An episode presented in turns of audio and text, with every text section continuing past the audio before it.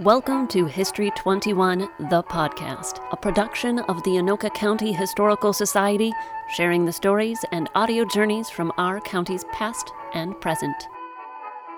Hello, Erin. Hi, Sarah. What's going on?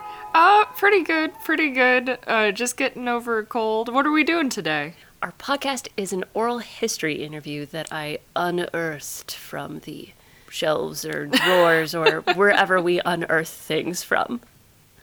Not the Earth. Dirt that is- doesn't tend to be where we find stuff. Well, archaeology is a whole thing. Yeah.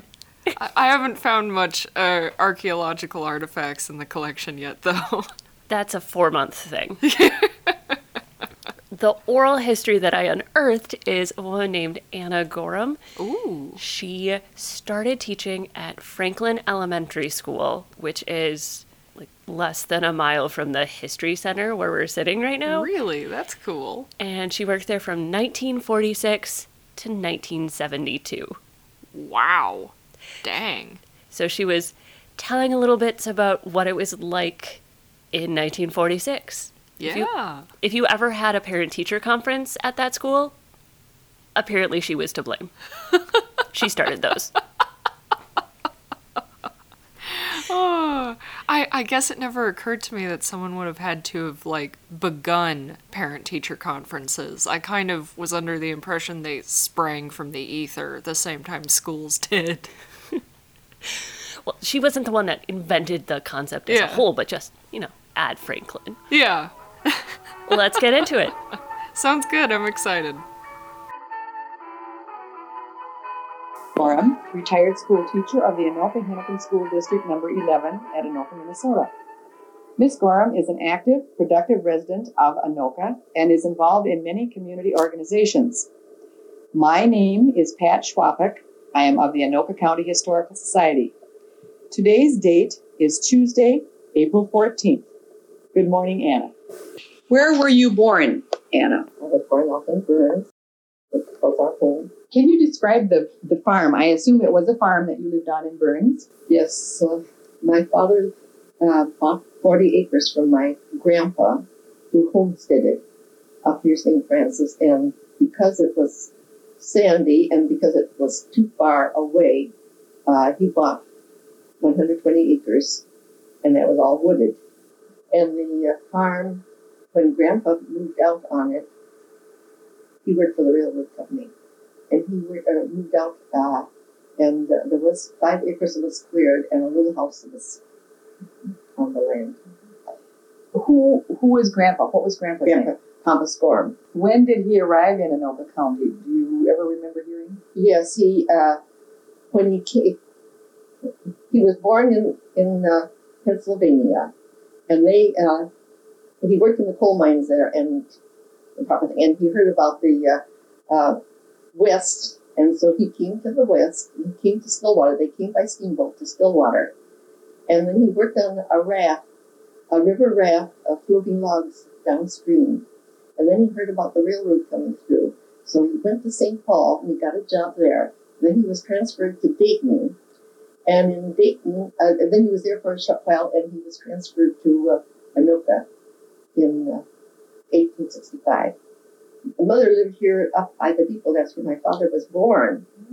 And when he was uh, uh, about a month old, then they moved out to the home. And a, a wagon was drawn by oxen. And there was only a, uh, a trail out as far as uh, Trout Brook, and from there there was just a pathway just meandered. What was the first school that you attended? At District 36, the only country school that I went to. That was a little over a mile and a half from our place. And we walked in the wintertime it was, when it was real big bad. My dad would pick us up and take us and pick up all the neighbors with the sled in fur robes. We'd cover up and, and the teacher uh, would always call when it was bad. She'd always call to see if my dad if, was going to take us to school because he would pick her up too because it was the dad. At that time, you see, the, the cars weren't running and they didn't have no snow plows. And you said call, so they evidently had phones. Oh yes, we had our own phone. Uh, we built our ours. They built it and and, uh, and kept that up. And uh, and paid connection fees. What was the in, the interior of your school? Can you describe it a little bit? Oh, I certainly can. It had cross lights, and it was a long, and we had a, a furnace with a jacket on that sat in the middle of the stove. And of course, uh, lots of times we'd sit with our overshoes on because the floor was cold. There was no basement, and uh, we didn't have shades. When I first started school, we had no shades on the windows, and then finally we had a teacher, and we had a because we had so many, well, such a, a large enrollment. The teacher one year had us facing the east, sitting sideways, and we faced the east. And you can imagine sitting facing the sun. And we had a bell that we would pull, a cord that came down, rope that came down that we could pull to call us to school. When you completed your schooling in the one room school, what did you do after that? I didn't pass uh, grammar, and so when I went to high school, I went to Anoka, and my my dad said that, uh, and my mother said that, that I would have to take grammar. So I went over, so I, I couldn't take a full course my freshman year. So I went free over to the Frankfurt School. I missed three classes, so that's why I could, oh, and I had uh, Miss Gow, and I really learned my grammar. And then what did Anna do? And I had been offered a job. My aunt taught out in at the school out in North Dakota, and she uh, was offered the principalship in, in their town. And so the school board wanted me to take her place because they liked her so well. And my aunt wrote to me and asked me, and I didn't answer the letter. I just wasn't interested. I still wanted to be a nurse. And so one day I got a call, long distance call from all three directors of the school board, insisting that I come out. So I thought, oh, this would be pretty nice. I could go out and I would teach for a year and then I'd have some money. So I went to summer school. I took a, teaching of math and teaching of uh, reading. And I uh, taught a, a little country school similar to the one that I had gone to. It wasn't as large. And uh, I lived with a Seventh day Advent family that was uh, just a lovely family. How long were you there? I just one year, one year. Because like next year they were going to live in town with the youngsters uh, to go to high school and do tractor farming coming up. But I had really no place to stay except with a family that had two little children. And I had to share the bedroom with two little preschool children. And I thought to myself, and they have a small home. How in the world could I do my work? So I decided not to. So then I got a job working for the telephone company in the air conditioning department. But you know that that was divided hours. I always worked the morning shift and I always worked the late shift, you know, at night. And I worked always weekends. So where did you stay when you were doing that? I stayed. Uh, I had I lived with a couple of other girls in the apartment. When did you decide um, that perhaps teaching was for you? Well, uh, in February, the superintendent uh, from uh, from uh, Fessenden had written to me and wanted me to come out and take a school that uh, the teacher uh, wasn't certified. And so I went out. And when I got out there, I found out that there had been two teachers. One that had been dismissed at Christmas time because he couldn't handle the youngsters, and then a lady that had taught there previously but uh, was up there visiting and had a boyfriend, and so she wanted the job, and she wasn't even certified, but she was teaching. So, when was it that you came back to Anoka? I said I'd never teach in my hometown, so I had the choice of teaching either in Ramsey County or Hennepin County, both superintendents offered me jobs. And so, which did you choose? I took the one in, in Ramsey. And so Spring Lake Park. Spring Lake Park. And drove back and forth. And so I, I taught there then until Mr. Adams. He was always after me to teach in Anoka, even when I was teaching in North Dakota. He called, called me up at Christmas time and asked me, and I said, well, I live in the country. So he uh, got me into the Anoka system. And which schools? Franklin School. Franklin School. So you came to Franklin School in what year? 46 In 1946? And you stayed there to 72. until 1972. What was Franklin School like in 1946? Well, we had, uh, the only kindergarten that they had was in the Franklin School. And the only kindergarten that they had in the in school the district? whole district Wow. was in the Franklin School. That's where I understood it started.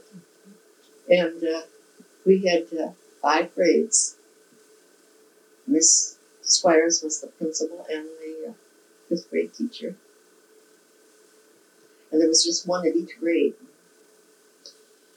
Um, what was the class size? Do you recall?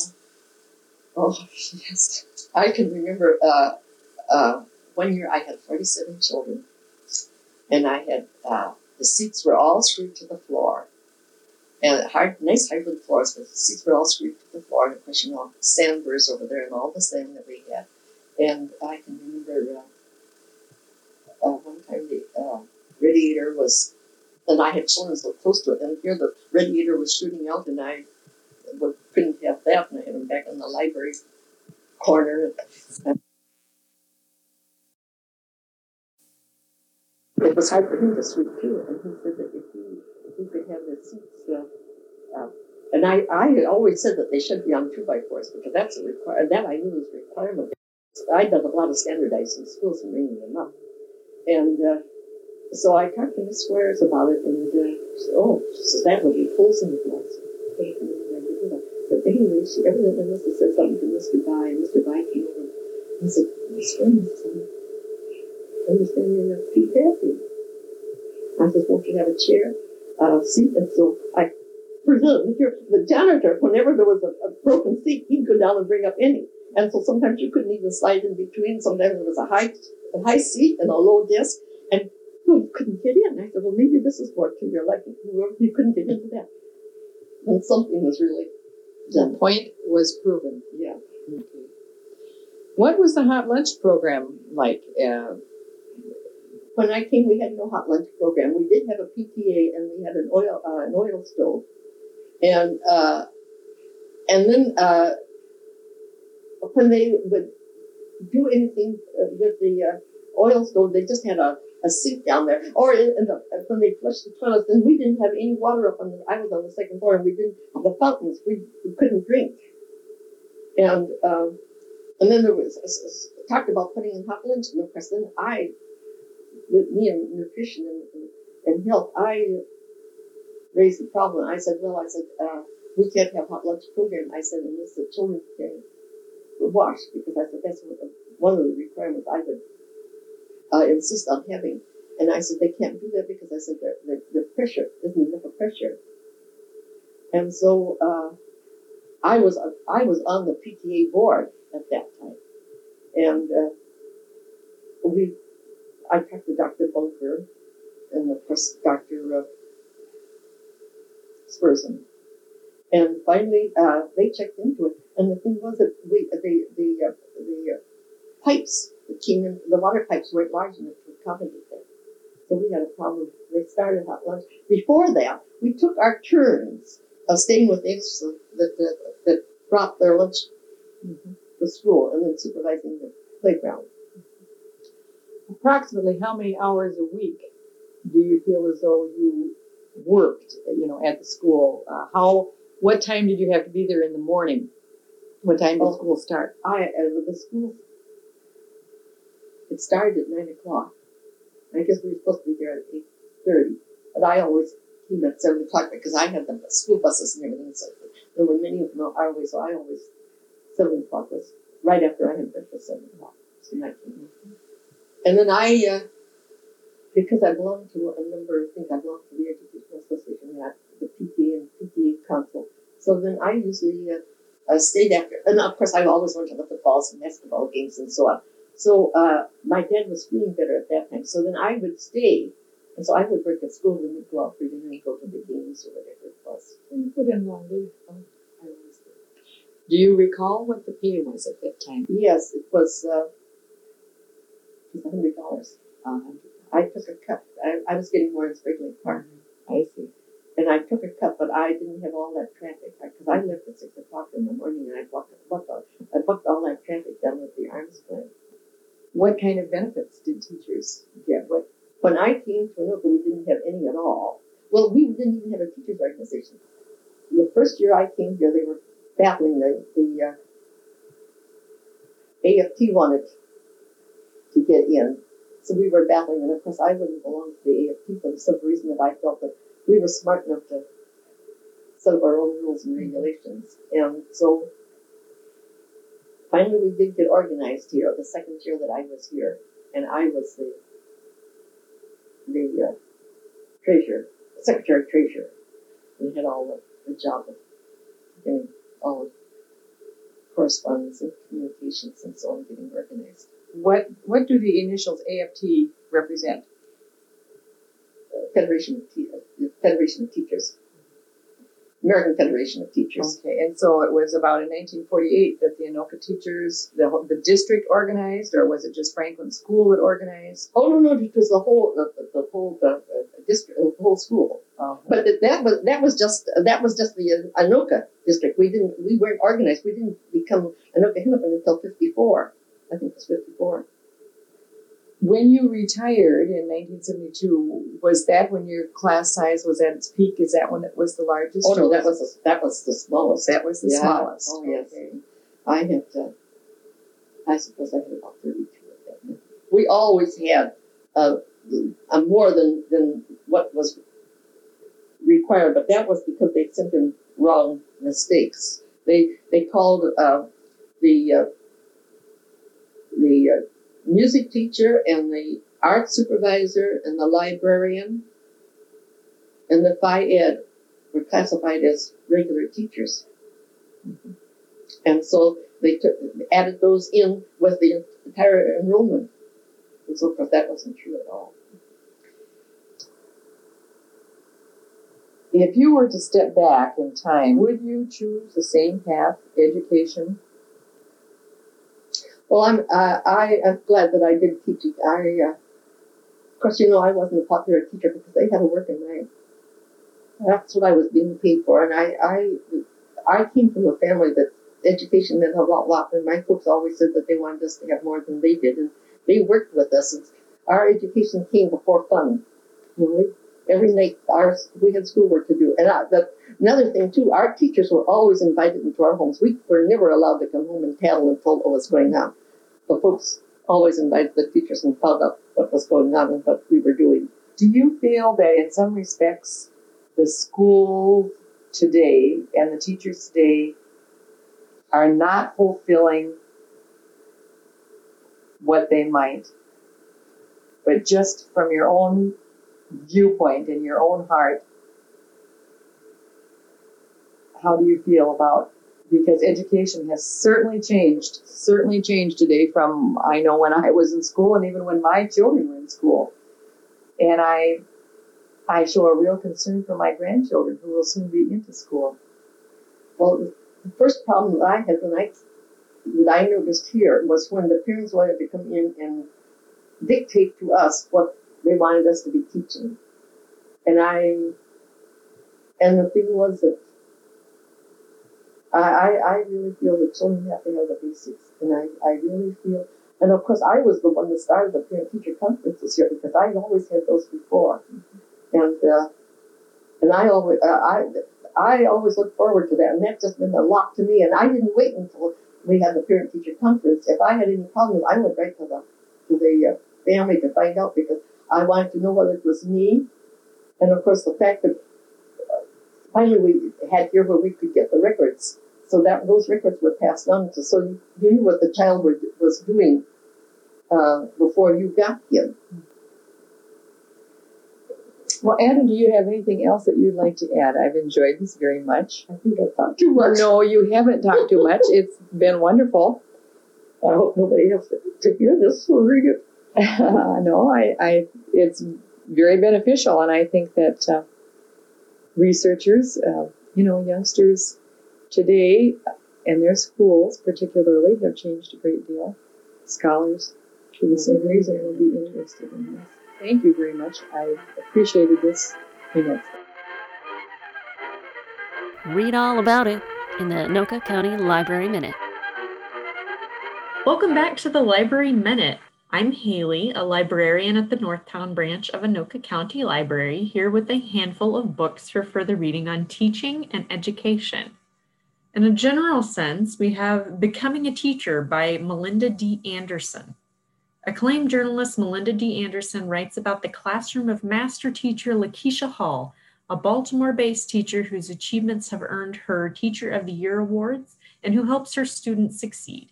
If you want to know how to not only become a teacher, but a wonderful one that inspires, this is the book for you. Along in our collection, we have uh, many, many, many memoirs. Uh, most of them are about K through 12 teachers, but one of them that I wanted to highlight that is not is called Beginners The Joy and Transformative Power of Lifelong Learning by Tom Vanderbilt. Tom Vanderbilt's book, Beginners, moves us out of school and into the realm of lifelong learning. Many of us stop actively learning when we're out of school, and Vanderbilt was no exception until he found himself with a young daughter who felt she needed to know absolutely everything. Inspired by her, he spent a year learning for learning's sake, and this book records his experiences.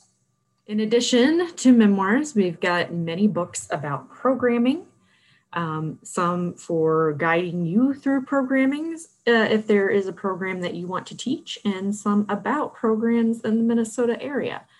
One of these is The World in Our Palms 2018 to 2019 selected works from the COMPAS Creative Classroom program by Desdemona. COMPAS is a Minnesota based nonprofit focused on the arts and education and sends out COMPAS teaching artists to help teens, students, and teachers and others learn through creative works.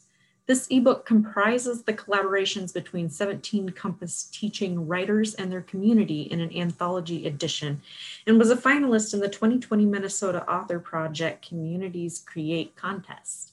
Find it in our Indie Minnesota ebooks database. Last but not least, I wanted to point out that we have a lot of fiction about education, about teachers, about students, one of the books that I wanted to point out is called Loudermilk, or The Real Poet, or The Origin of the World by Lucy Ives. So, Lucy Ives's book traces the experiences of Troy Augustus Loudermilk and his friend Harry Rigo, who lacks Loudermilk's charm and classic good looks. They are both attending the seminars, the nation's renowned creative writing program, to which Loudermilk has just been accepted. Only Troy Augustus Loudermilk has never written a poem. Satirical and cerebral, Loudermilk pokes fun at higher education, at creative writing programs, and at our ascription of value to people who look like they deserve it. Of course, as always, you can find more books within the call numbers listed. Likewise, our librarians are always happy to help you find fiction to read about teachers or otherwise. Feel free to use our The Librarian Recommends form on our website and in the catalog to get personal recommendations sent straight to your email. See you next time. Get those library cards and reserve your copy today. One of the fun things when I was looking for pictures to go with Anna's interview was I found her 1922 high school yearbook photo. Oh, cool. And her high school yearbook quote in there was She'll never trouble trouble till trouble troubles her. she definitely gave me lots of trouble just from the fact that her oral history was recorded on a cassette tape. Oh, okay. Yeah. Huh. That. So archiving and preserving like um, both film and uh, like old formats of, of audio recording presents so many difficulties. I mean uh, the oldest forms of audio recording have been around for um, i think at this point over a hundred years. This this isn't like my area of specialty so I, I don't know entirely but the fact is that we we have we as a as a people and as a profession have been preserving like written materials for thousands of years, starting with clay tablets, but had to catch up very, very rapidly to preserve formats of audio and video and now digital formats. So there are all kinds of gaps in like what do we know about how to take care of these and how long will they actually uh, hold up and uh, what kinds of um, uh, outside stimulus will harm them? Like uh, i'm sure it's a huge shock to anyone who's accidentally had like a like a magnet too near uh, a cassette tape the whole thing wiped out Oh no. yeah great. Not to name any names, but somebody here at the History Center once told me a story about how they took a magnet to put their big three inch floppy to store it on the side of their filing cabinet. oh my gosh And they couldn't understand why their work kept on disappearing. Yep, it's very similar with um, especially early computers and and uh, early um, discs and the like. They're all magnetized. With Anna's interview, it was on a cassette tape. Yep. And we have a device here that will read the cassette and send it to the computer. So Oh, I was so the one that digitized it and then fussed with all of the different audio things the best that I could to create the audio that you heard today. It's awesome that we have digital resources to make old audio formats more understandable and more listenable. I know it's your goal to have all of our, our different medias digitized at some point like that. Oh yeah, that that would be immensely useful for both preservation and access because some things can't be accessed and kept safe at the same time if they're not digitized. They'll they'll fall apart right in your hands. Oh, Yeah. No, heartbreak. It's it's it's uh it's pretty wild. Well, Anna's interview, this was the edited down version. If you want to listen to the full version or read the full transcript, we will have it available on History 21 The Vault on our website for Vault members. And we'll get you back, Erin, to talk or be on another podcast Yeah, I'd randomly. See you guys next time. See you. If you have a question or you would like to share your own story with us, you can find us at anokacountyhistory.org. We are all over social media Twitter, Facebook, and Instagram for all who scroll by. For our members and donors, you can find special access to podcast extras as well as the latest digital resources at our vault located on the website. History 21 is a production of the Anoka County Historical Society. Remember, the present is the past of the future.